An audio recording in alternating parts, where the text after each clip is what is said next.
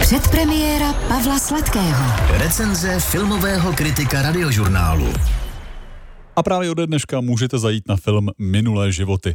Natočila ho americká režisérka korejského původu Selin Song. Vypráví love story spisovatelky, která se v dětství přestěhovala z Koreje do Spojených států a tam se po letech setká se svou někdejší láskou. Childhood sweethearts who reconnect 20 years later and realize they were meant for each other. Hands on!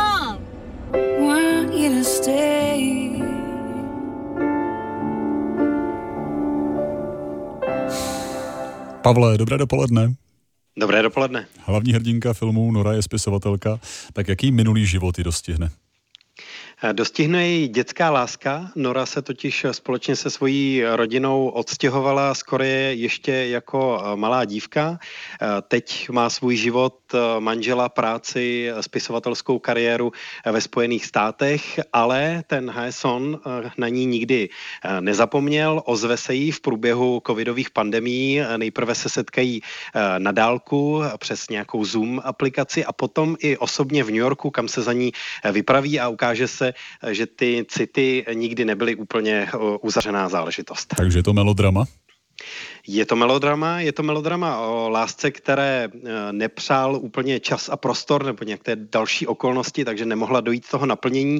Zároveň je to ale i melodrama manželské dvojice, která musí řešit to, že noře se ozve tahle dávná minulost a nějaké zasuté city. O tom, že to je melodrama, jsem dokonce mluvil v rozhovoru s režisérkou, který jsme natáčeli v průběhu Karlovarského festivalu a který budou moct to posluchači brzo taky slyšet.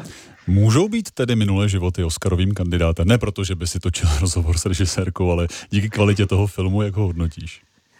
Eh, hodnotím ho eh, jako velmi působivý film, který se eh, dost často protnul s city diváků a dojal je už na několika světových festivalech. Ten snímek měl premiéru v Sundance a potom v Berlíně, tu mezinárodní a, a tu domácí světovou předtím Sundance, což je takový odrazový můstek pro některý typ filmů do Oscarových nominací.